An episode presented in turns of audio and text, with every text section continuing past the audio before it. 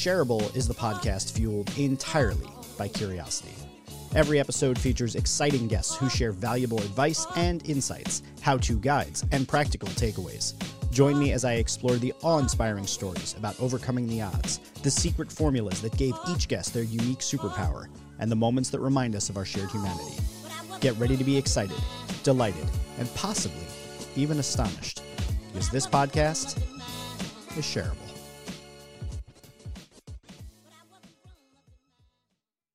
Remember, if you like this episode, think about who else you know who would like it and share it.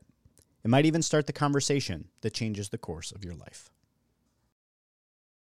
Today on Shareable, Sashka Avanyan is a social entrepreneur and filmmaker. She co founded Creopia, a social business for creating visuals for good with social entrepreneurs while connecting the arts and creativity with social change. Her background includes the study of philosophy at the University of McGill, where she simultaneously started her career as a videographer and video editor. She was born in Houston, but raised in Moscow until the age of 14, at which point she moved to Canada for seven years, and then in May of 2018, moved to Armenia after being a volunteer.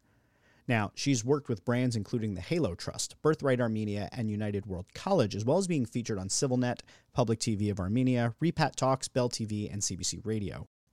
Currently, her greatest interest lies in the trends of decentralization and the intersection of arts with social change.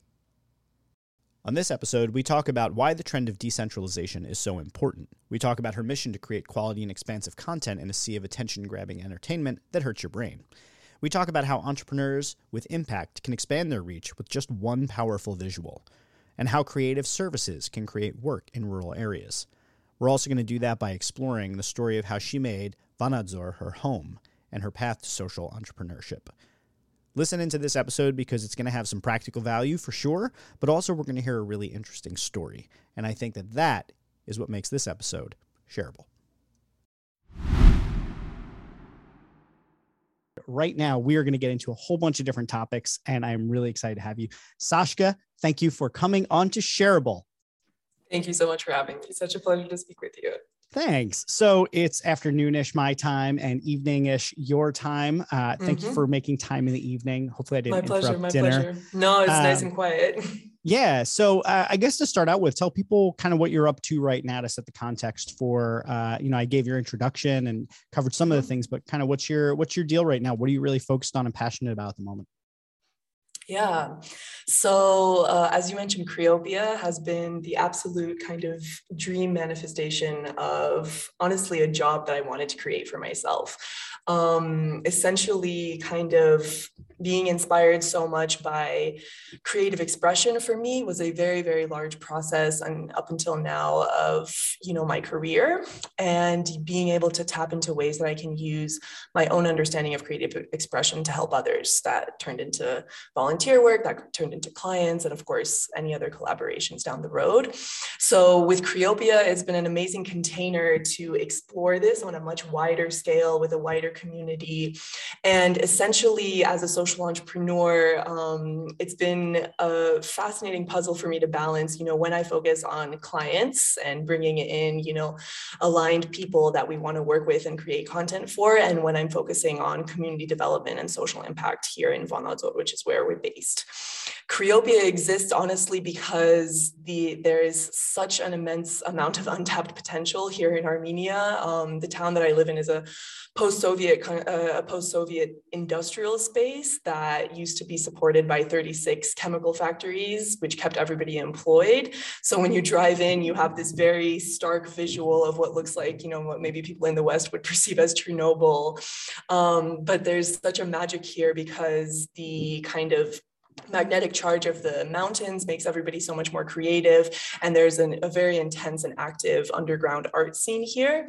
It's just that it has no access to the outside world um, for any artist that wants to you know level up and get themselves exposed they do have to go to a capital city outside of Armenia, et cetera, the typical story of creative brain drain.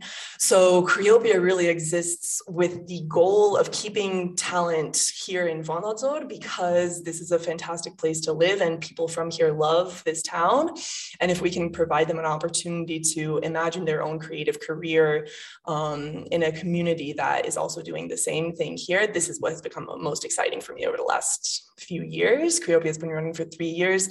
Any idea of decentralization is very, very, you know, perked, perked ears reaction from me um, because it just really gives the opportunity to allow access to everybody to creative education, to, to self-expression, and, and obviously a career that can support your family. Oh my God, there's so many different pathways I want to go down there. Um, so, so you've you've just planted a number of different seeds for us to play with. I do want to spend a lot of our time today talking about decentralization, that concept as an idea and what it means, and all the different facets of mm-hmm. life that it might mm-hmm. play in. And I think it's going to uh, probably start by intersecting with the work that you're doing in creativity and the arts. So I actually want to start there with the creativity and the arts piece because you said creativity, you mentioned it, but when people hear the word creativity, I think mm. they're maybe not thinking of it in the same way that you're talking about it. When I when I often say creativity, my expectation is that what people hear is like, oh, like painting and um, mm-hmm. like making arts and crafts and things like that. So so it's um it's more of um arts and crafts sort of creativity mindset mm-hmm. and and and that is sort of simplifying it a little too much probably but i get the sense that when you're talking about unleashing creativity and utilizing creativity it maybe has a slightly different meaning because you mentioned that you created the job that you always wanted and using creativity and self-expression but, but to what ends? For what means? For for the what, what's the why underneath all of this that you're using mm-hmm. creativity as sort of the vehicle to get there so yeah, this this fantastic word obviously has very wide implications. Um, when I say creativity generally, I, I do mean an all-encompassing sense of creativity. So that would include arts, crafts, painting. That would include digital creativity. Most of the work uh, within the context of Creopia, when I use the word creativity, it refers to video editing, animation, or graphic design. So those are the three kind of categories in which we provide services to our clients. We're primarily video editors, and then we do graphics and animation for mostly video editing projects that, that come into the door. And the, the reason that creativity in Creopia's context is also focused on digital art is because that is what allows people to have the most kind of access to financial independence through doing online work, right? So when we think about Creopia being a space facilitating exploration of creativity, it's very much about also the tactile things. We'll have paint and draw workshops, we'll have choreography workshops to get into the body. We have yoga on a weekly basis, right? These are all the tactile creative ways that we can express ourselves, but our focus and also the way that Creopia is oriented as a business is towards the digital creativity. So all of our Adobe programs that we use to upgrade the skills of the people that come here are a pathway to an opportunity to bring money into the door such that we're self-sustainable and that more people can, can benefit from what Creopia does. So yeah, so those are kind of the, the different ways that creativity can be uh, yeah, perceived or looked at through a lens.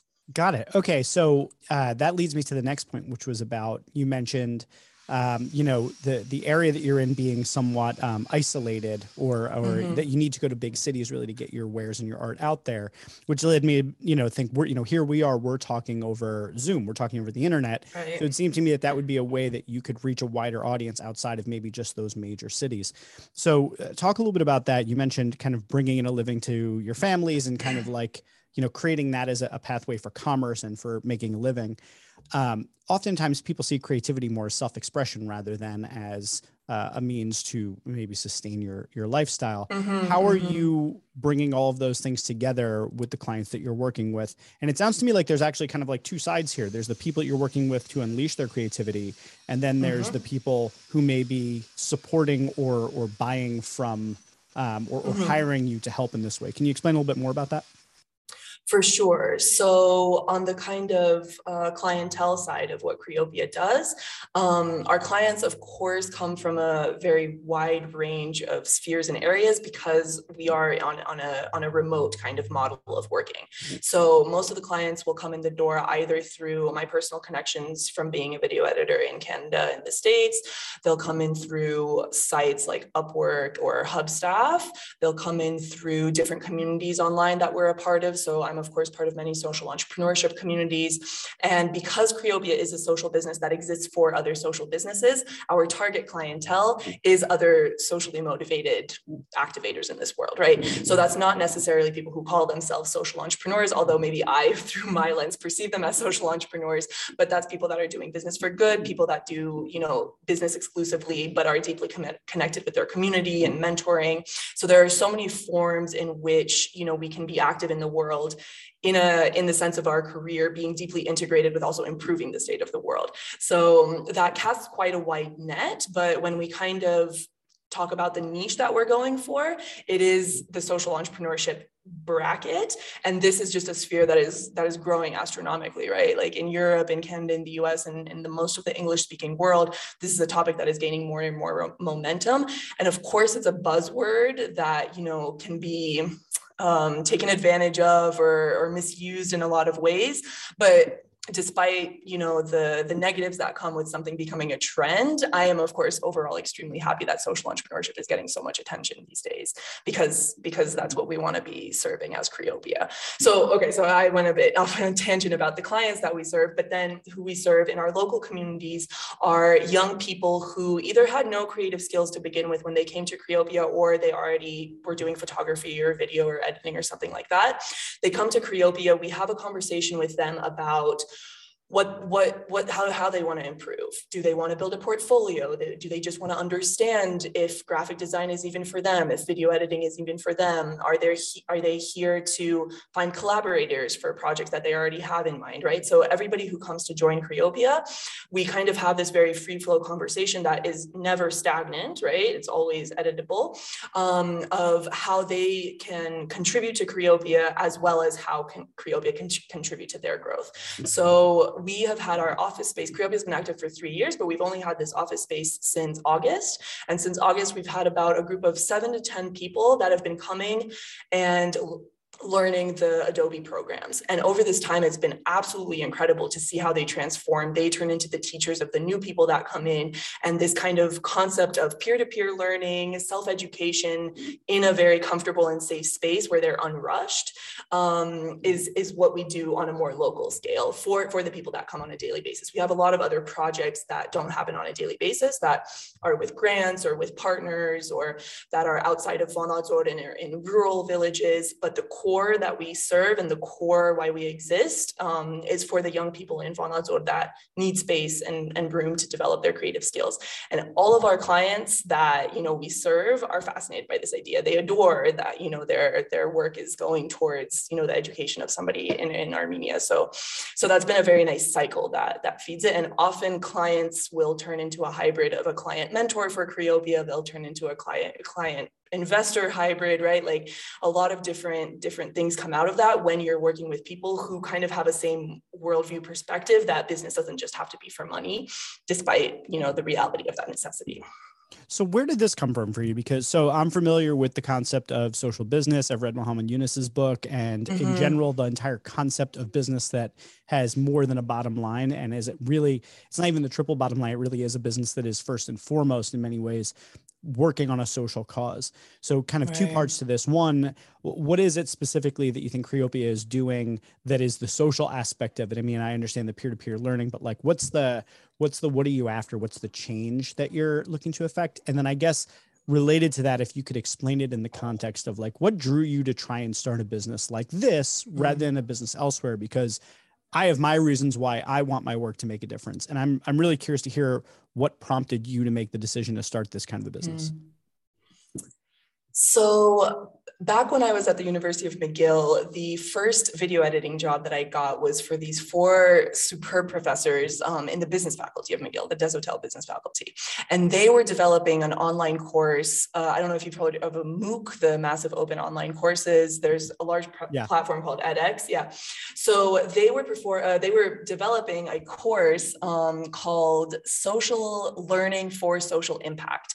And they their concept was to make it into a GROOC, which was a group open online learning course. So this was a role that I stepped into straight out of high school. where I was just oriented towards being a video editor. And I was going through the motions of just taking in feedback and purely also learning the program at the same time as a video editor up until I came to Armenia, I didn't realize how editing all that content really like sat deep back somewhere in my brain because they were talking about social entrepreneurship. They were talking about the concept of community work for development and, and all of these ideas of decentralization. And I remember as I was editing that, none of it was sticking, right? Like none of it was generating any other thoughts or ideas for me. Then when I came to volunteer here in Armenia, a lot of things happened for me. You know, I tapped into an identity of mine that I was unfamiliar with. I just have the one Armenian grandfather, but coming here, you know, now the first thing I say about myself is that I'm Armenian. Um, a lot of dominoes fell in the right direction for me in Armenia that allowed me to imagine myself as a founder. So, one of those things is right? Just like on an elementary level, the cost of living here, right? The cost of opening a business here. If I wanted to do the same concept in Canada, it wouldn't have been feasible for me at this young of an age, right? So there's a lot of accessibility that was gifted to me when I decided to relocate to Armenia.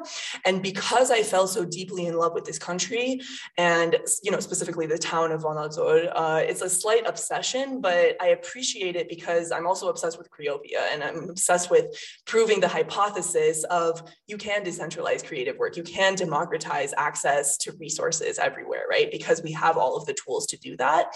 And so when I started thinking about a company really it didn't click until I met my co-founder. So my co-founder is Lucine, um, who is from uh, from Vanadzor, from here.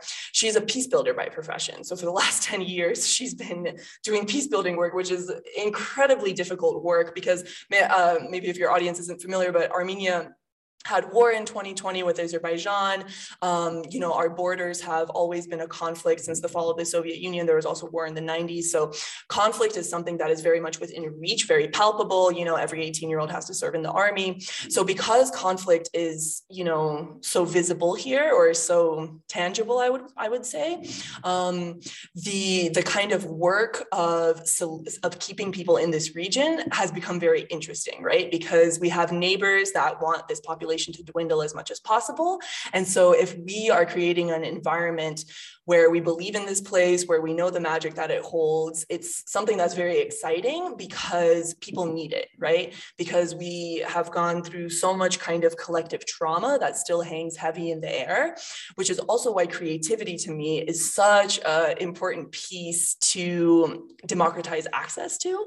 Because if you think about the average learning environment of a person here in Vanadzor, they don't really have free flow support for their own learning. They don't get to decide what they learn, right? It's all kind of Sovietly structured in terms of curriculum. The default, you know, teacher experience is quite a negative one. And so understanding that, you know, people first of all deserve access to these things that that were just a given to me with my upbringing, you know, in Russia and Canada. Um, this kind of moment of clicking uh, that happens honestly on a daily basis is what became such a drive for me. And then once you know that that's that little shift, that little spark that you're looking for in people, you also meet clients that also appreciate that spark in other people and are somehow in their own way finding that spark through their own businesses, right? That then we get to create videos for and, and you know, full circle. So, so yeah, a long-winded answer, answer yet again, but hopefully that covered it.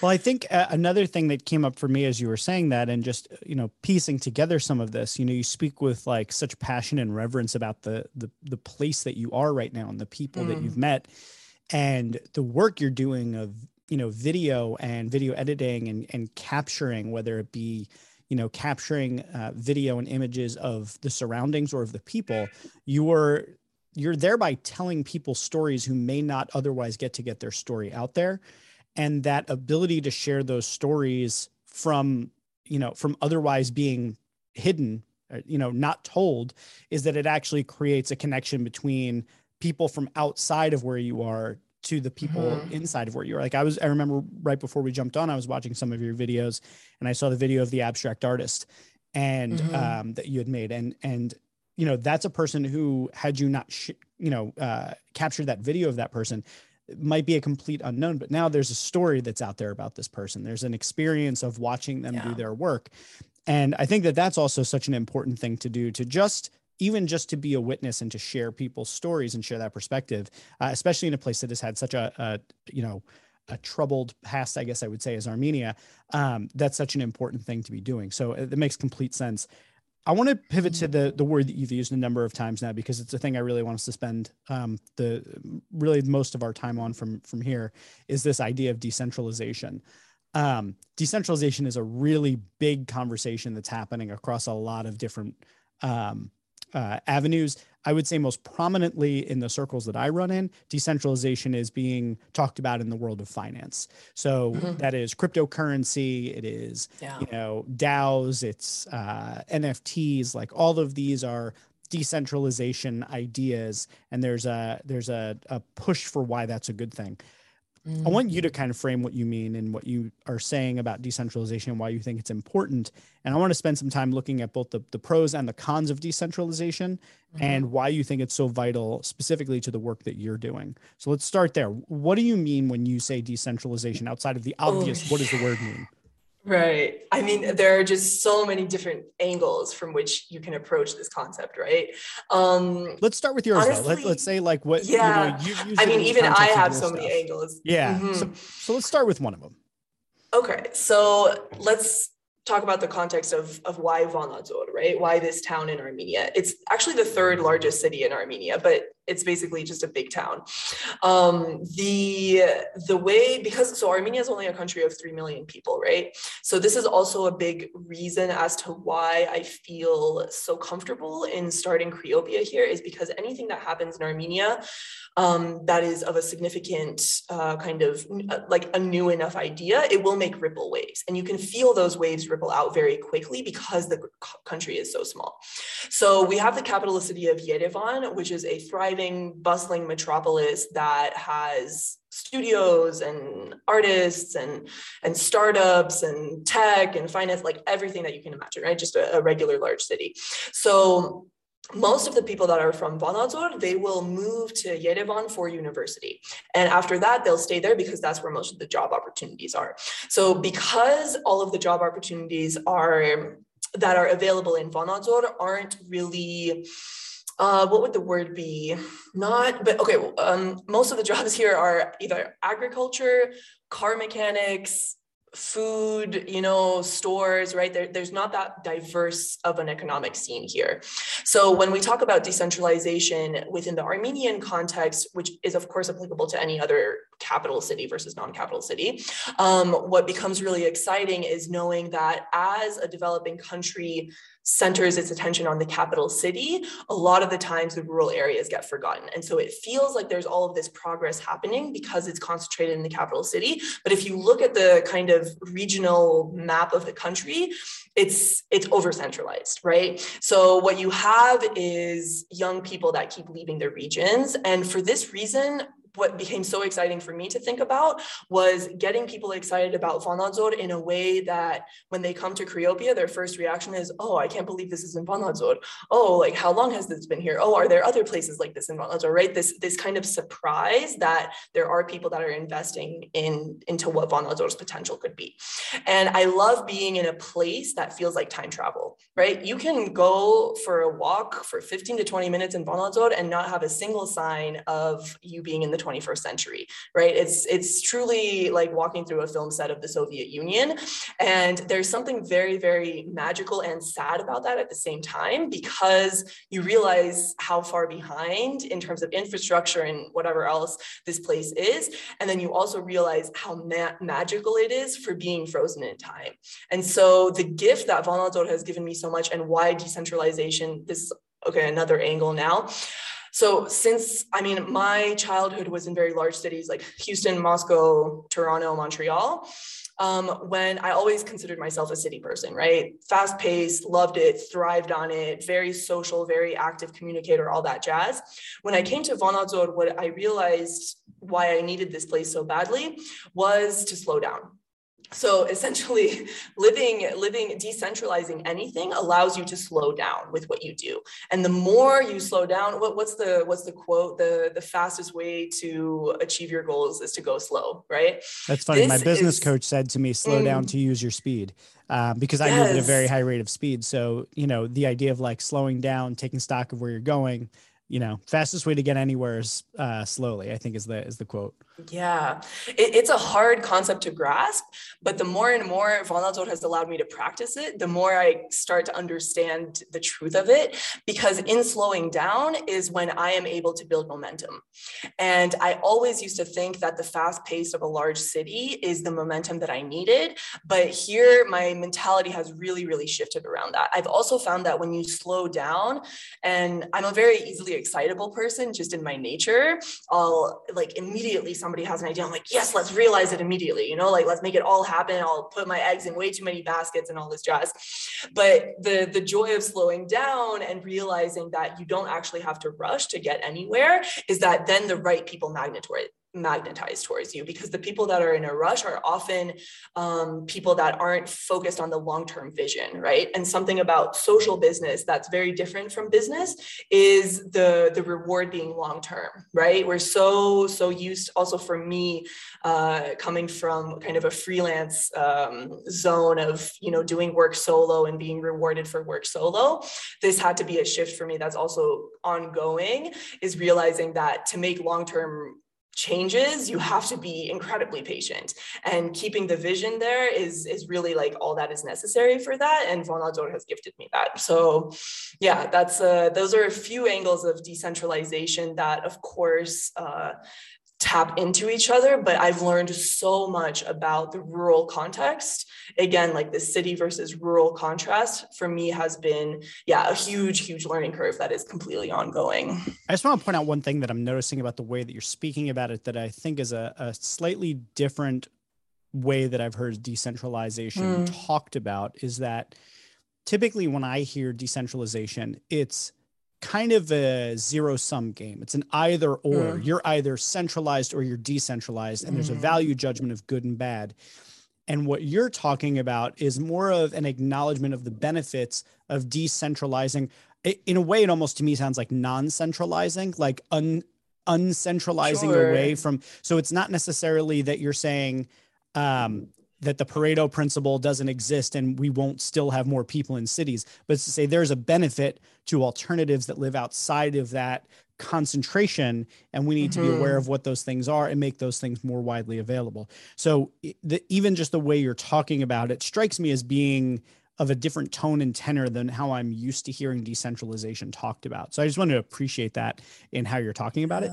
Um, I think point. I think there's also some some other interesting things worth unpacking and exploring in this idea of decentralization. So you're talking about job markets in a lot of ways. You're talking about, you know, there's mm-hmm. there's career opportunities here in the city and what if we created some of those out mm-hmm. here in the more rural areas?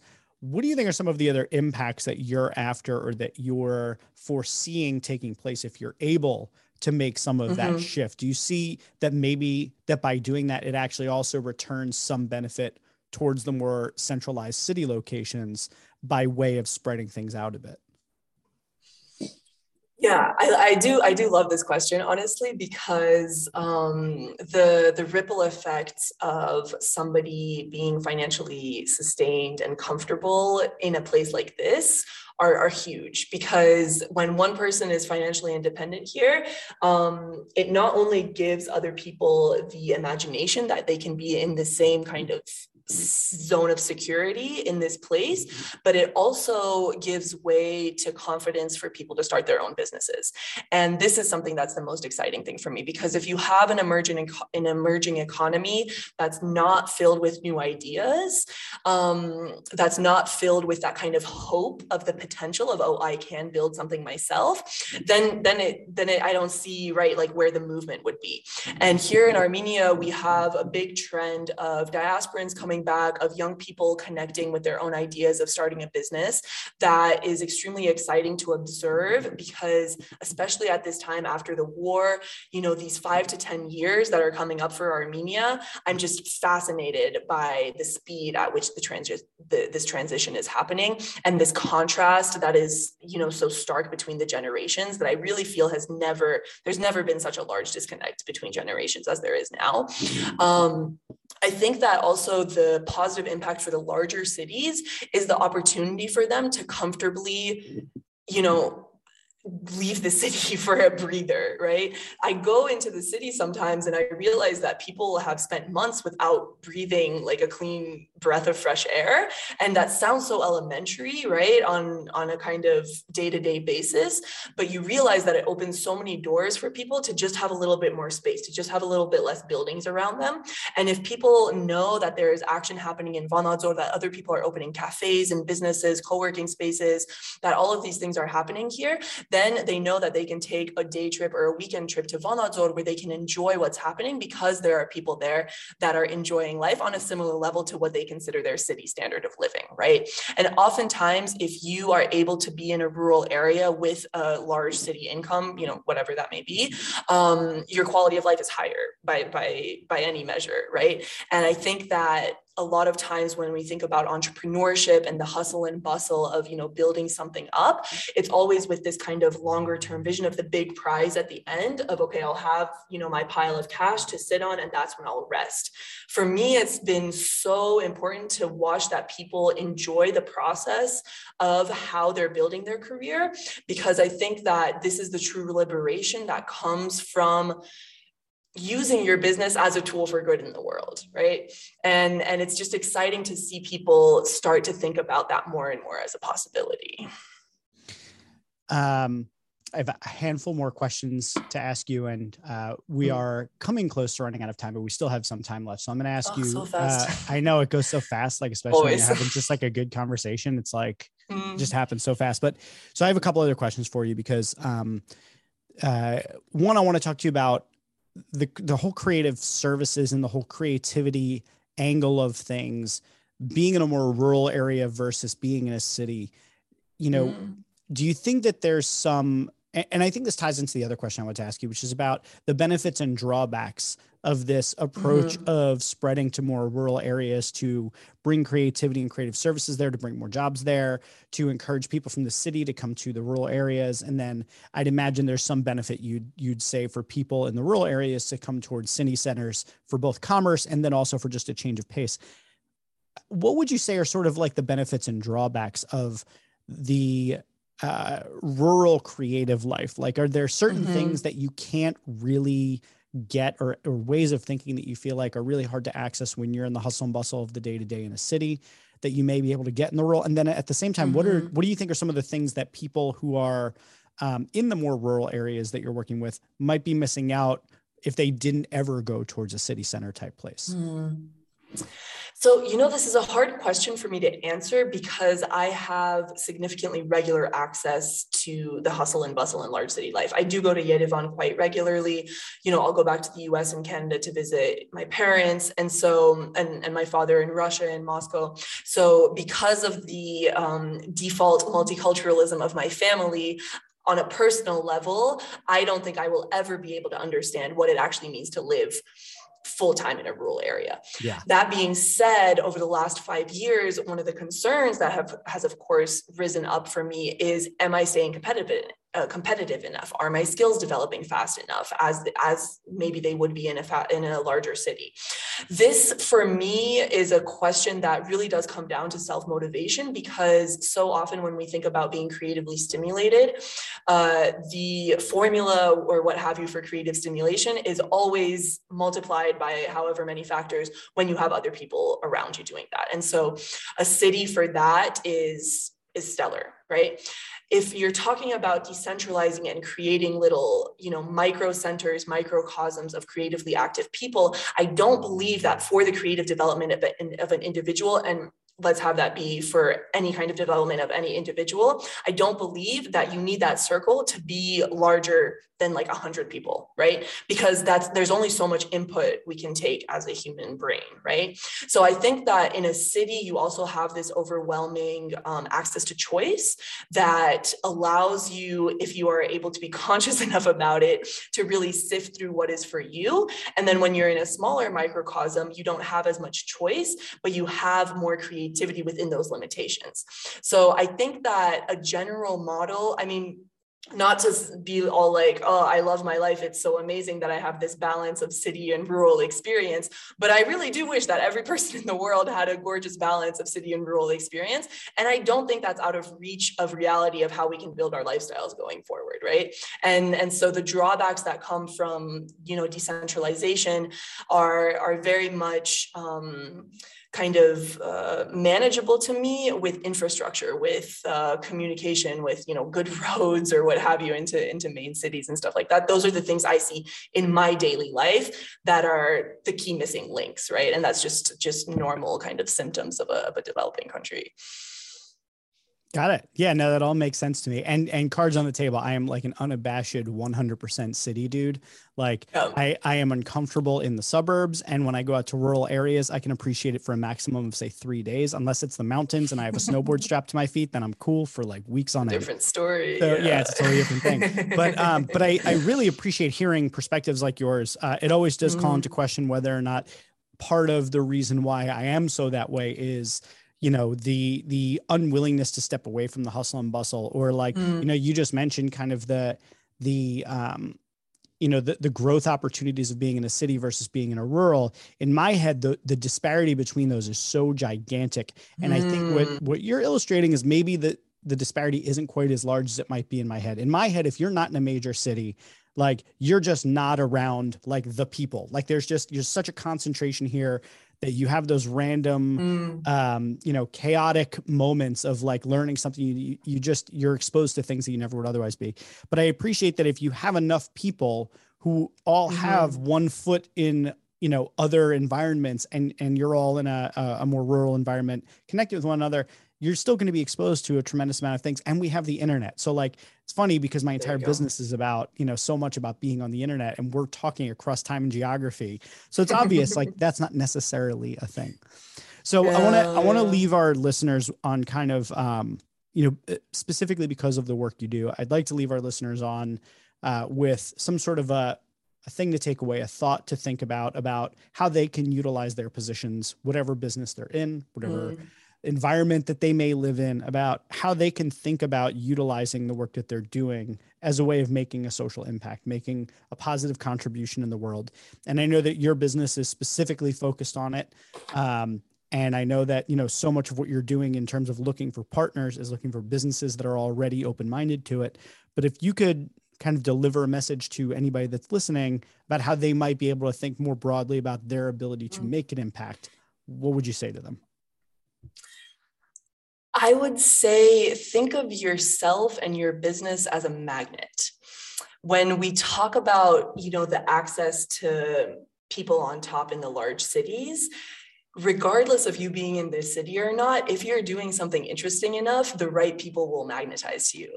And this is also something that I've learned through kind of committing to decentralization is that if you are in a place where you are lacking anything, but you have a company with a mission, you can simply invite all the people that you wish were here to do a workshop. you can simply invite them onto your podcast to have access to them. You can simply, you know, organize some sort of event that brings people to where you are. And you can do these things in a way that doesn't sway from your from your work, right? It doesn't have to sway from, you know, it doesn't have to be flashy in any way. I mean, if we talk about, you know, the charisma of people or how people can captivate a room, right? These things happen, of course, better when you're in person, which is why we thrive in a large city because we have more access to that in-person connection. But if you can create something that has such a beautiful mission that you become a magnet for those people coming to you, then the people that come to you are also the ones that are most committed to what you're doing, to, to your idea. And I think that if I could, yeah, if I could instill one message into the viewers, it would be thinking of yourself as a magnet, regardless of centralization or decentralization, because when you have your work and your vision so aligned, people want to be around that. And people also have an understanding of how they can be more tapped into what they are actually out there doing. And so, yeah, this concept of being a magnet for me is really, really beautiful um, it, within the concept of, uh, within the frameworks of decentralization and i do wish that more people would perceive themselves as magnets you know because we are so capable of that i appreciate that because it it, it is something that i bang the drum a lot for is you know authentically sharing what it is that you are genuinely interested in, care about, is important to you. And when you do that authentically, not some BS where you're pretending that it is, where people will ultimately find out mm, you weren't really being real about that. Mm-hmm. But when you really share what you're about and you create a brand positioning around that, and that brand positioning is not a, a necessarily a, a contrived, thought out thing, but it's more of like a this is what this person is about, and therefore that's how I associate this idea with that person. Then all of a sudden, to your point, the people that sign on and say, "Yeah, I want to do mm-hmm. something with you," they're signing on because they're authentically interested in that thing that you said. I'm about that, and you know, I think so many people are scared they're scared to say like here's what i'm really about here's what i'm mm-hmm. here's the difference mm-hmm. i really mm-hmm. want to make in the world they don't want to be seen as like pollyanna or or utopian or anything like that yeah. and it's like but you don't even have to it doesn't have to be that over the top to say this is a thing i care about and when people then draw to you about it you know that they're authentically interested in it so i yeah. i fully underscore and and bold you know double underline what you just said I, I, think everybody should really try and dig deep and figure out what it is that they want to make an impact on and make that a part of your work and you know the the hope is is that as you talk more about that it'll resonate with certain people and those people will be drawn towards you so um, i'm all exactly. about the magnetism there um, yes. well Sashka, it has been so awesome to have you on Shareable. I'm so happy that you set aside the time in your evening uh, to come and talk with me. I think the work you do is so interesting. I think you are so interesting. I'm so glad that we got connected. Um, do people a favor and let them know where they can go and learn more about you, where they can mm-hmm. uh, hire you, where they can get involved in the work that you're doing. This is the part in the show where you can say whatever you want. You can unabashedly self promote because you were so generous with the rest of your time here. Uh, so feel free to just let loose. I appreciate it, Jeff. Thank you so much for your time. This has been such a pleasure. Um, if you want to connect with me further, uh, my personal website is avanyan.com. That's A V A N Y A N.com. Creopia is creopia.am. That's C R E O P I A.am. You can find us on all forms of social media Instagram, LinkedIn, Facebook, YouTube. Check out our videos on YouTube. We have a Creopia vlog that shares our experience as growing within a social entrepreneurship. And also, you can see a little bit about what life looks like in Armenia and anything that you have coming further down the line in terms of message that you want to be shared within a video context, please reach out to me on any of those platforms and we can see how we can collaborate to get your message out there in a way that, you know, is authentic and, and true to you in all of your social impact that, that is out there spreading through this world. So yeah, thank you so much for your time, Jeff. I want to thank my guest for coming on to Shareable to share their experience and their wisdom. And I want to thank you, our listeners, for coming back and giving us the gift of your attention. There are two questions that everyone asks themselves before sharing a piece of content. One, what does sharing this content say about me? And two, will my friends, peers, or colleagues enjoy it? Think about those questions, and if you like the answer, please consider sharing this episode on your social media or send it to someone you think would enjoy it. Remember that together we can change the world. It starts with what we give our attention to, what we share and spread, and what we collectively work toward. Now, more than ever, we need leaders who care, who work to build trust, and who stand for creating safety. I believe that is the key to creating a kinder, safer, and more equitable world. And if you ask me, that's an idea worth sharing. So, between that and the generosity of my amazing guest, I guess the best way to describe this episode would be shareable. So tell me, what was most valuable or useful for you in this episode? Send me a message using the link in the show notes. I'd love to hear from you. If you enjoyed this episode, please make sure to subscribe and rate the show five stars on Apple Podcasts or your favorite podcast platform. Don't miss out on my other podcast, Becoming Superhuman, which is also available as an email newsletter. Get it all at jgibbard.com. If you're looking for a book to read, may I kindly suggest The Lovable Leader, which covers how to build great teams with trust, respect, and kindness. Available online wherever books are sold. And finally, if you're interested in working with me, whether it's hiring me to speak or train your organization or strategic consulting and coaching, all of that information can be found at jgibbard.com. All links can be found at the bottom of the show notes. Stay safe, be kind, and please share this episode with someone who will enjoy it. Thanks for listening.